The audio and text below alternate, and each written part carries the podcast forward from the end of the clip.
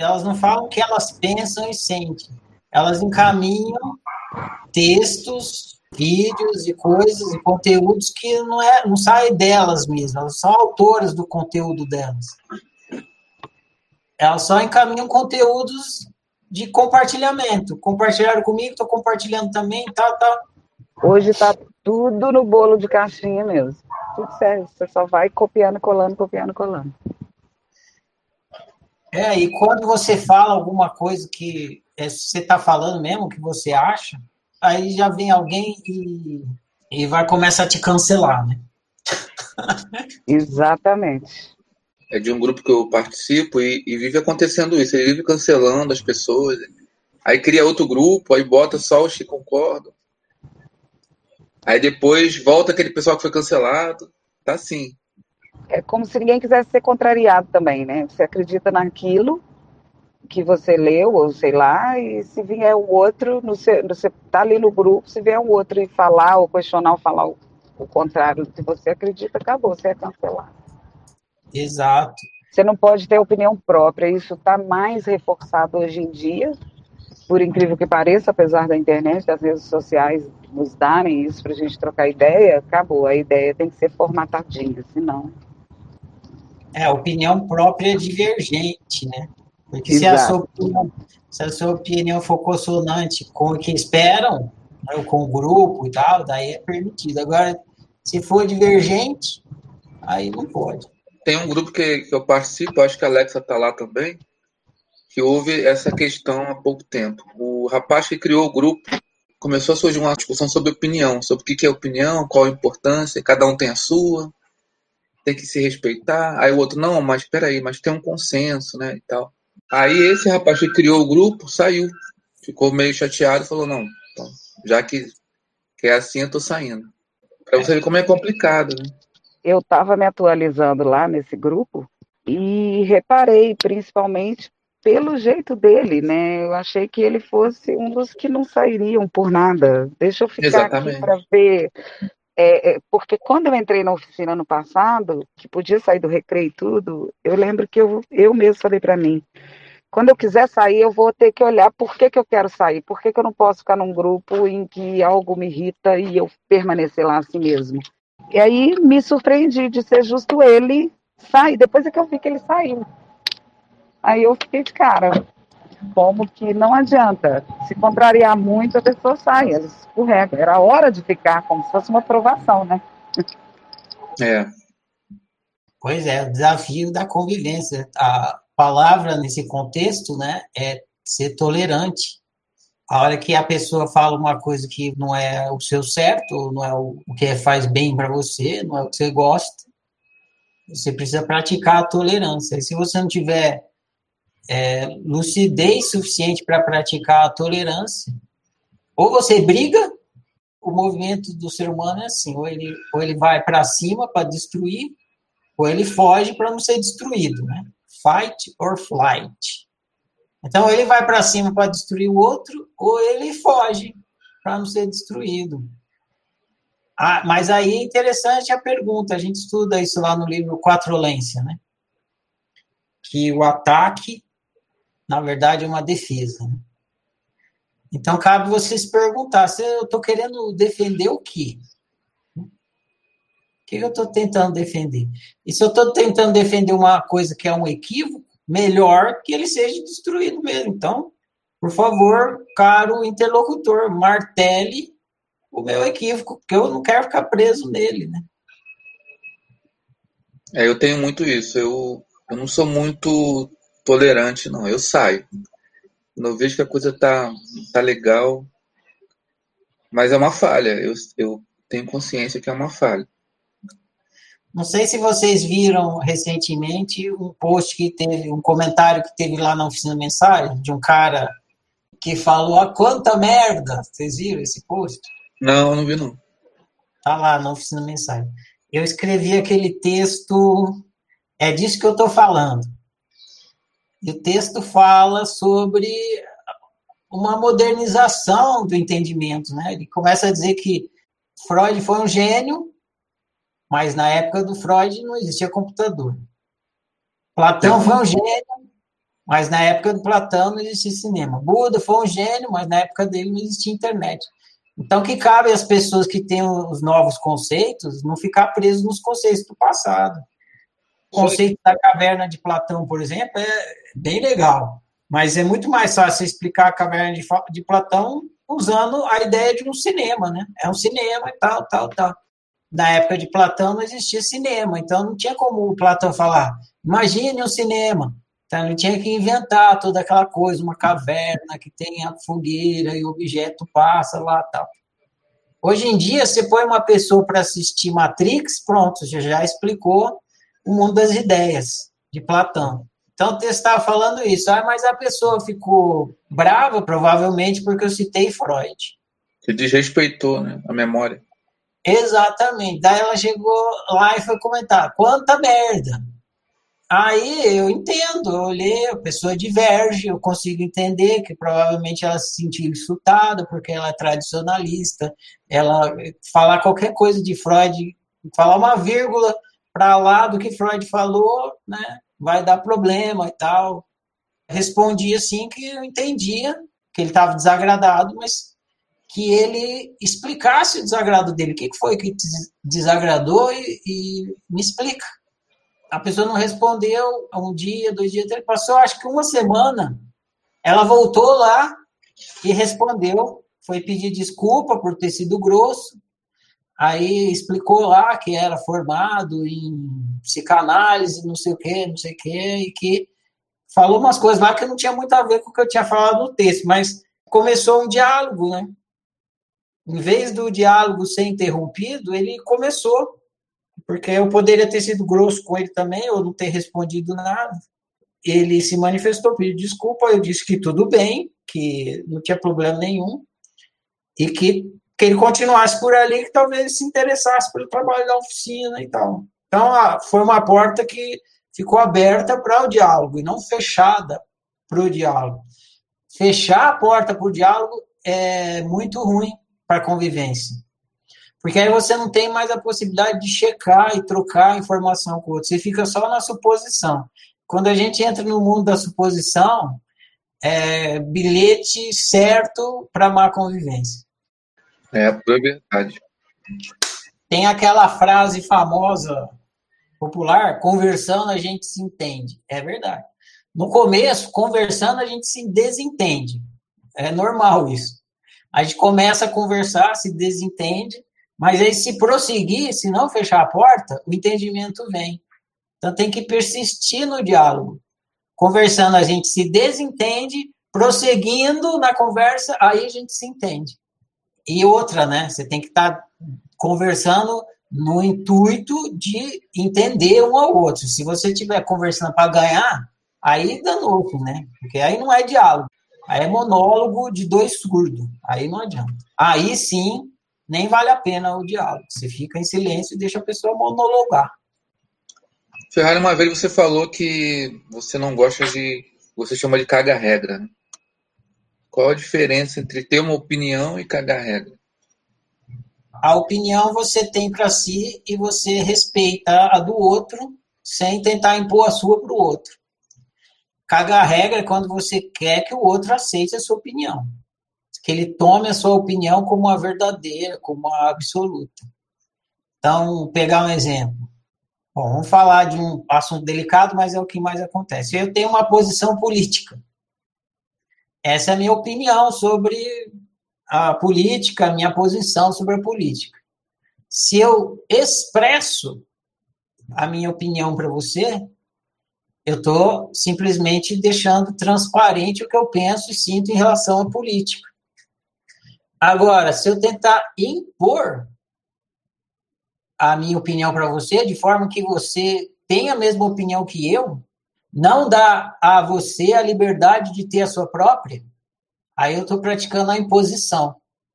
Então, a palavra que eu uso para explicar a diferença é expor e impor. Toda vez que você está expondo, é um ato autorista. Você está ficando transparente, você está deixando a pessoa vê uma coisa que ela não tem como acessar se você não usar a comunicação, você expõe. Agora, quando você usa essa comunicação para doutrinar a pessoa naquela sua ideia, e tem que ser essa, não respeita ela ter uma posição diferente, um entendimento diferente, um valor diferente, aí você não está expondo.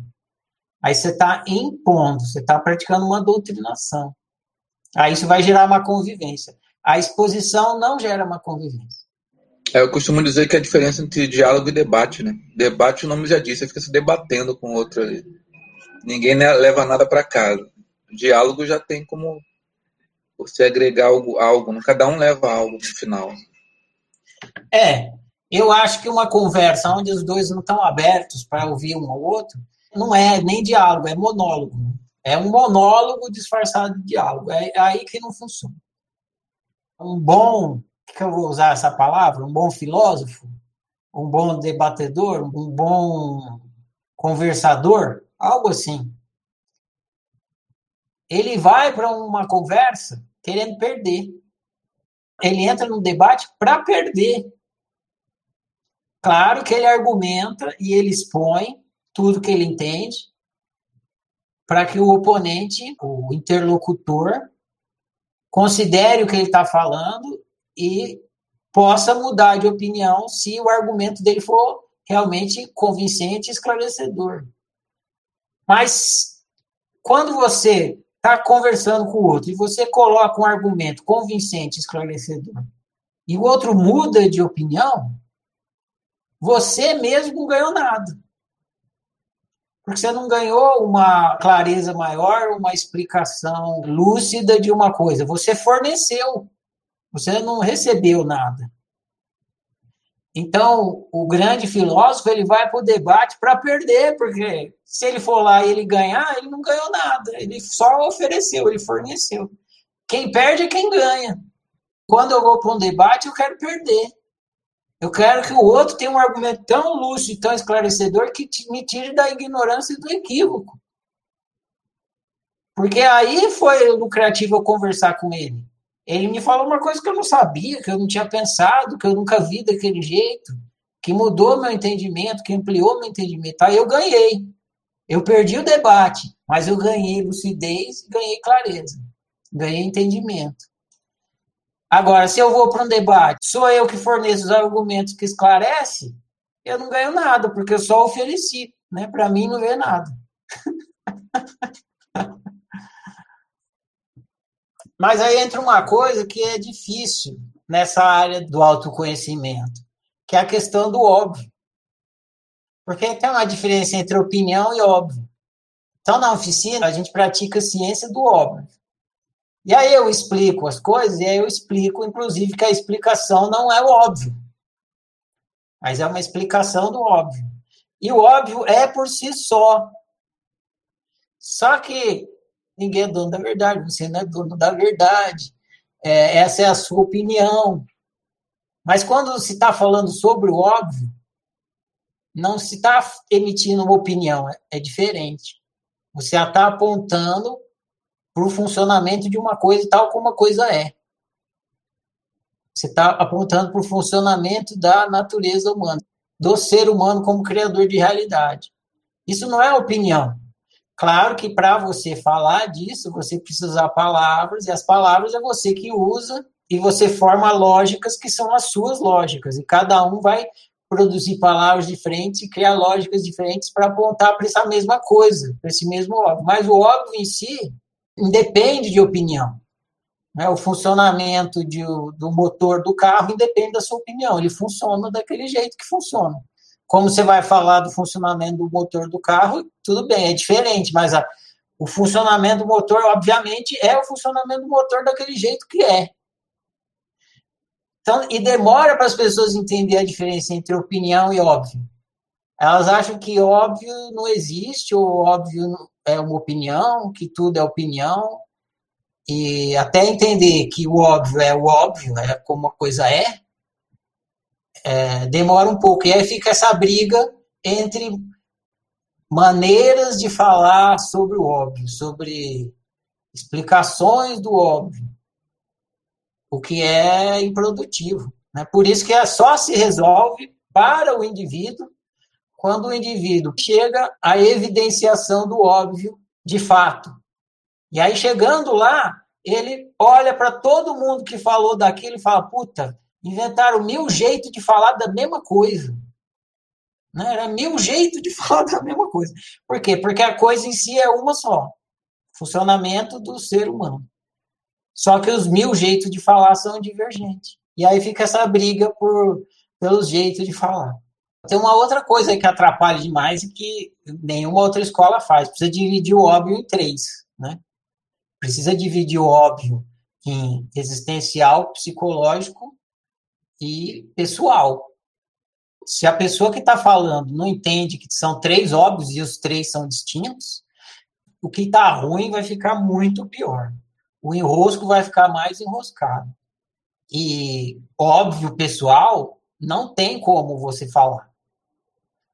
Porque o óbvio pessoal é da pessoa, então só cada um pode falar, ninguém pode falar por mim. Agora, do óbvio psicológico existencial, qualquer ser humano pode falar, porque o óbvio existencial é, é o ser e o psicológico é o humano, então todo ser humano pode falar. Então, se não dividir o óbvio em três também, pronto, você montou a arapuca para confusão. Percebe quanto detalhe tem aí para ter uma conversa produtiva sobre autoconhecimento? Eu acho que é essa questão dos três óbvios que faz com que a pessoa use aquele argumento. Ah, mas você tem a sua verdade, eu tenho a minha. Claro, eu tenho a minha bagagem, você tem a sua. Você não viveu o que eu vivi. Isso. Você tem a sua verdade, eu tenho a minha. Pode ser você tem a sua opinião e eu tenho a minha. Aí isso se resolve quando você entende que o óbvio e a opinião não é a mesma coisa. E também pode ser assim, ó, você tem seu jeito de falar da coisa e eu tenho o meu jeito de falar da coisa. Mas aí já tem uma concordância aí. Nós estamos falando da mesma coisa, mas o jeito de falar é diferente. O que acontece é que quem ouve não tem a coisa. Por exemplo, tem, vamos supor que tem cinco professores falando de autoconhecimento. Cinco falando de jeitos diferentes, maneiras diferentes sobre o ser humano. Cinco professores falando de maneiras diferentes sobre o que é ser humano. E na plateia tem 10 mil pessoas ouvindo. Esses cinco professores, se eles são professores mesmo, se eles estão explicando uma coisa que para eles é óbvio, e que eles estão simplesmente usando a linguagem, as ideias e as imagens para expressar uma coisa que para eles é óbvio, está além das ideias e das imagens e das palavras, eles não entram em atrito porque eles estão vendo o óbvio e estão falando de maneira diferente da mesma coisa. Então, quando um conversa com o outro, eles vão traduzindo o que um está falando para a própria maneira de falar daquilo, e aí eles vão começar a conseguir conversar, ou um fala nos termos do outro, ou o outro fala nos termos do um. Agora, essas 10 mil pessoas que estão ouvindo os cinco professores, o óbvio não é óbvio para eles. Eles não têm a comprovação do óbvio. Eles só têm a teoria que aqueles caras estão falando, baseado na evidência do óbvio, mas para eles, ouvintes, é teoria. Então eles pegam aquelas informações e começam a construir fantasminha na imaginação. Aí e começa a fazer matemática de fantasma. Né? Ela, ela cria um conceito do nada, cria um conceito do criador da realidade, cria um conceito da consciência, cria um conceito disso aqui, daquilo lá começa a fazer matemática de fantasma na cabeça, os 10 mil ouvintes. Coloca esses 10 mil ouvintes para fazer, vai ser uma guerra. Vai ser a, a terceira guerra mundial. Por quê? Porque nenhum deles viu o óbvio, ou está vendo o óbvio, eles só tem conceitos. Aí começa aquela, aquela mesma guerra mental de matemática de fantasma que está dentro da cabeça deles, começa a acontecer do lado de fora porque está primeiramente acontecendo na cabeça deles. Aí começa a acontecer do lado de fora, e aí, se na cabeça deles tem de um, tem 50 fantasmas, na do outro tem mais 50, 10 mil, que é 5 milhões de fantasmas brigando ali por uma. Por quê? Porque de fato ninguém viu o óbvio, está só na matemática de fantasma. Interessante que eu estava pensando agora que eu nunca vi nesses anos de, de oficina, eu nunca vi nenhuma discussão sobre o que você esclareceu no livro, por exemplo. Não, eu, eu acho que é isso. E o outro fala, não, eu acho que o livro está dizendo aquilo. E o pessoal começar a brigar. Eu nunca vi isso. É interessante, né? Sinal que, que realmente ali está esclarecendo alguma coisa. É, é, isso é interessante. Às vezes vocês me perguntam assim, o que, que você acha disso? O que, que você acha? Aí eu respondo, eu não acho nada. Autociência não é achismo. Né? Vocês já me viram respondendo isso muitas vezes. Autociência não é achismo. Autociência é você ficar consciente do que você está investigando. Comprovar a natureza humana, o ser humano. Então, não acho nada. Ou tá óbvio para mim, ou não tá óbvio. Se tá óbvio, eu explico óbvio. Se não tá óbvio, não tá, não tem como explicar nada. Quem me ouve e não tá vendo o mesmo óbvio que eu, acha que ah, o Ferrari se acha. Ele se acha o dono da verdade. E tarará, e tarará. E tá tudo certo, é isso mesmo. Se eu tivesse na posição dele, ia falar a mesma coisa. Uma coisa que eu acho muito corajosa sua é os títulos dos seus textos, né? é, os títulos não são nem um pouco amigáveis, né? E é um risco. Se você quisesse realmente plateia, né? É um risco muito grande você colocar, por exemplo, iluminação, autoconhecimento não serve para nada. É inútil. Quando está todo mundo falando, né? Busca o autoconhecimento, né? Aqui eu tenho o que você procura. Aí você vai e coloca autoconhecimento é inútil. Pô, é para chocar o leitor, né? É, isso aí vem da minha bagagem de, no trabalho com comunicação, porque o, o receptor ele está tão adormecido, tão adormecido que se você não chacoalhar ele, ele não escuta, né? Você ficar naquele lenga-lenga, eu lembro uma vez que eu estava fazendo, eu trabalhei em agência de propaganda e eu fazia comercial às vezes comercial de TV, às vezes de revista e também de rádio.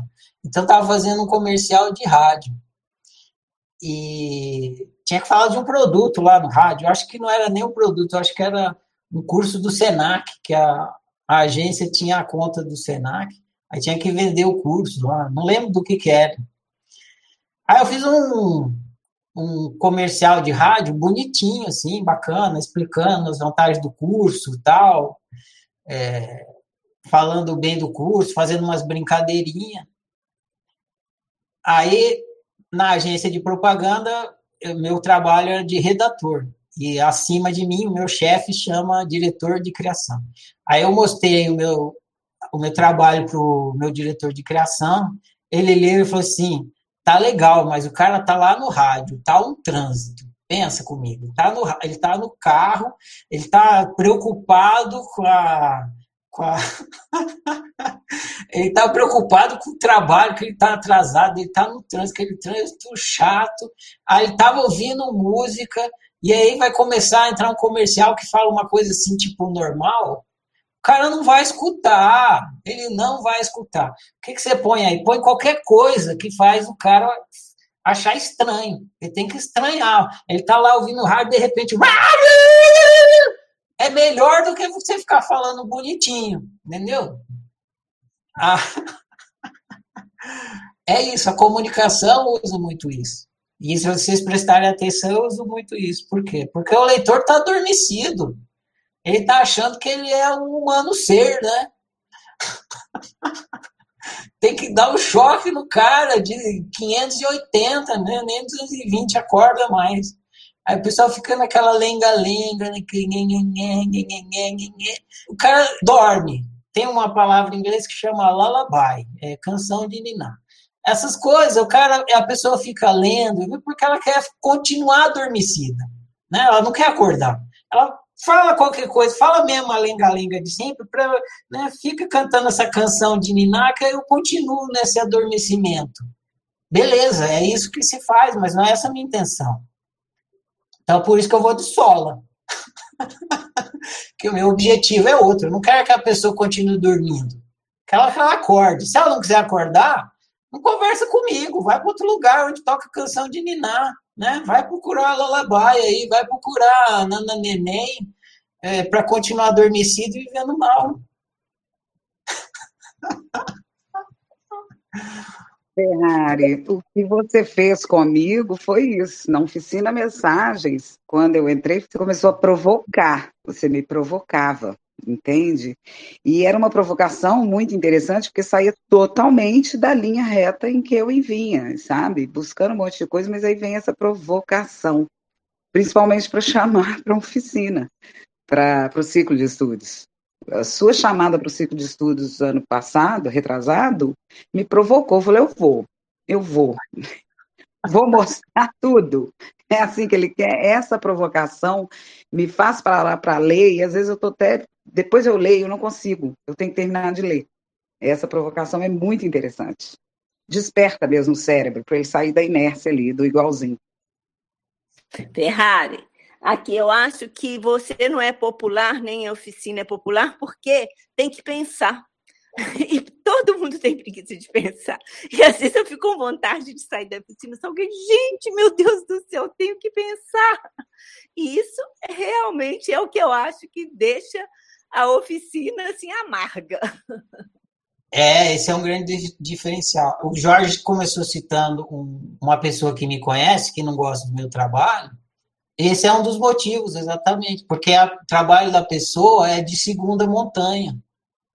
Uhum. É um trabalho que a pessoa fica lá no ser, só observando e tal, e todo pensamento é o ego. Então, esse é o discurso, né?